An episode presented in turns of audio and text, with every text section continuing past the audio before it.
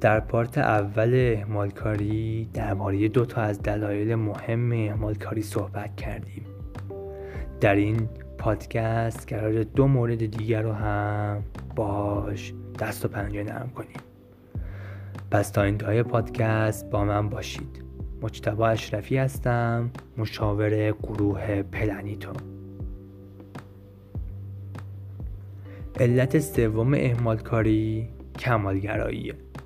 درسته کمالگرایی.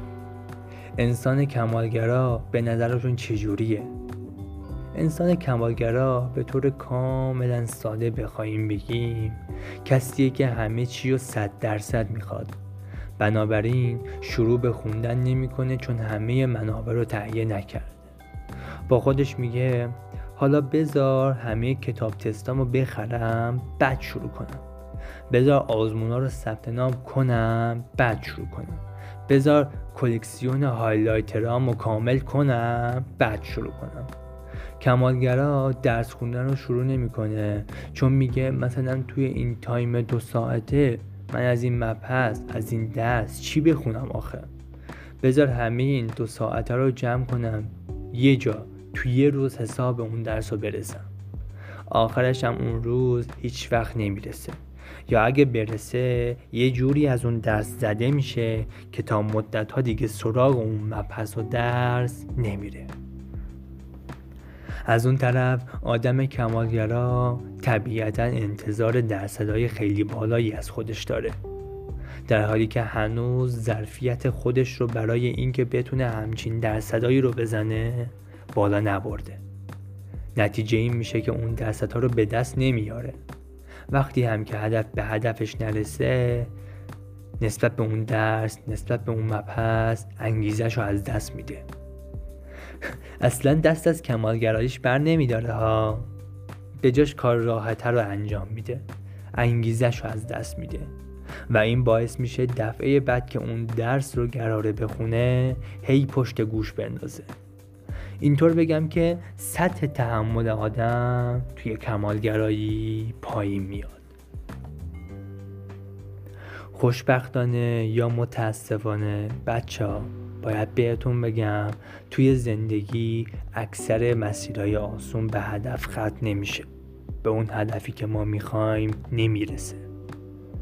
هدف اگه بزرگ و ارزشمند باشه اکثر اوقات مسیر دشوارتری رو هم داره. درسته از دست دادن انگیزه خیلی راحت تر از از دست برداشتن از کمالگراییه. ولی راه ما از مسیر دوم میگذره. ما باید دست از کمالگرایی برداریم. توقع خودمون رو بیاریم پایین. وقتی که ما نمی‌تونیم به اندازه توقعمون نتیجه کسب کنیم. یعنی اینکه توانایی ما قدرت ما توان ما ظرفیت ما هنوز به اون حد نصاب نرسیده. و توقع بالا از خودمون تنها باعث دل سردیمون میشه. توقع خودتون رو بیارید پایین. در حد توانتون قرارش بدید. سپس با تمرین و بالا بردن توانتون استانداردهاتون رو متناسب با اون بالا ببرید.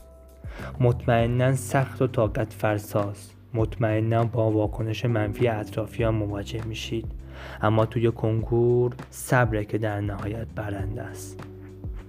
صبر داشته باشید. به مسیر خودتون ادامه بدید.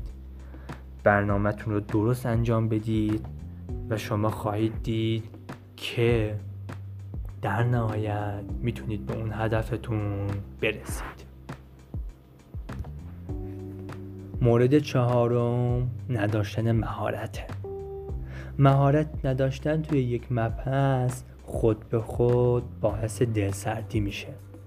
شما طبیعتا کاری که توش مهارت دارید رو به کاری که هیچی ازش نمی‌دونید ترجیح می‌دید. چون شما به قوانین اون کاری که توش مهارت دارید آشنایید. راه و روش کار رو می‌دونید. گلگ کار دستتونه.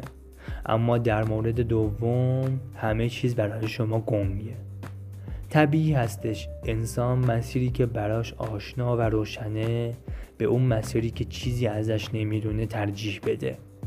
اما چاره کاری نیست. شما با فرار کردن از یک درس یا مبحث توی اون به مهارت نمی‌رسید. شما با نادیده گرفتن یک مبحث توی اون حرفه‌ای نمیشید. یادتونه توی ترس بهتون چی گفتم؟ درسته. همون راه حل توی این مورد هم ست می‌کنه شما تا با اون مبحث ناشناخته روبرو نشید نمی‌تونید بهش غلبه کنید. تا قدم توی اون مسیر نذارید نمی‌تونید ازش رد بشید. تا تلاشتون رو توی حل کردن سوالاش نکنید تا آزمون خطا نکنید تا شکست نخورید نمی‌تونید توی اون مبحث به مهارت برسید. آخرین حرفم اینه بچه ها کنکور تورنمنت مهمیه. فاکتورهای کمی رو هم برای سنجش شما در نظر می‌گیرن که همون درصداییه که توی جلسه کنکور شما می‌زنید.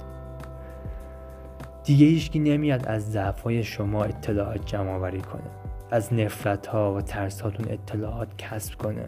کسی نمیاد میزان کمالگرایی و مهارت شما رو بسنجه. همه چی توی کنکور و با درصدهای هر درس معلوم میشه. پس دیگه بهونه آوردن رو بذارید کنار. خودتون رو با شرایط جدیدی وفق بدید تا بتونید در آخر این مسیر به اون هدفی که می‌خواید برسید. اگه این مطلب برات مفید بود و فکر می‌کنی می‌تونی کسای دیگه رو هم آگاه کنی حتما به اشتراک بذار. موفق باشید. روز و روزگار. خوش.